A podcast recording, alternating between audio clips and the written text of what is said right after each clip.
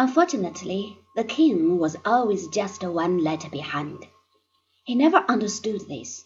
Even when he laid his head under the guillotine, he felt that he was a much abused man who had received a most unwarrantable treatment at the hands of people whom he had loved to the best of his limited ability.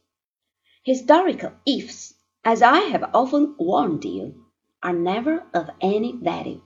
It is very easy for us to say that the monarchy might have been saved if Louis had been a man of greater energy and less kindness of heart. But the king was not alone. Even if he had possessed the ruthless strength of Napoleon, his career during these difficult days might have been easily ruined by his wife, who was the daughter of Maria Theresa of Austria, and who possessed all the characteristic virtues and vices of a young girl who had been brought up at the most autocratic and medieval court of that age.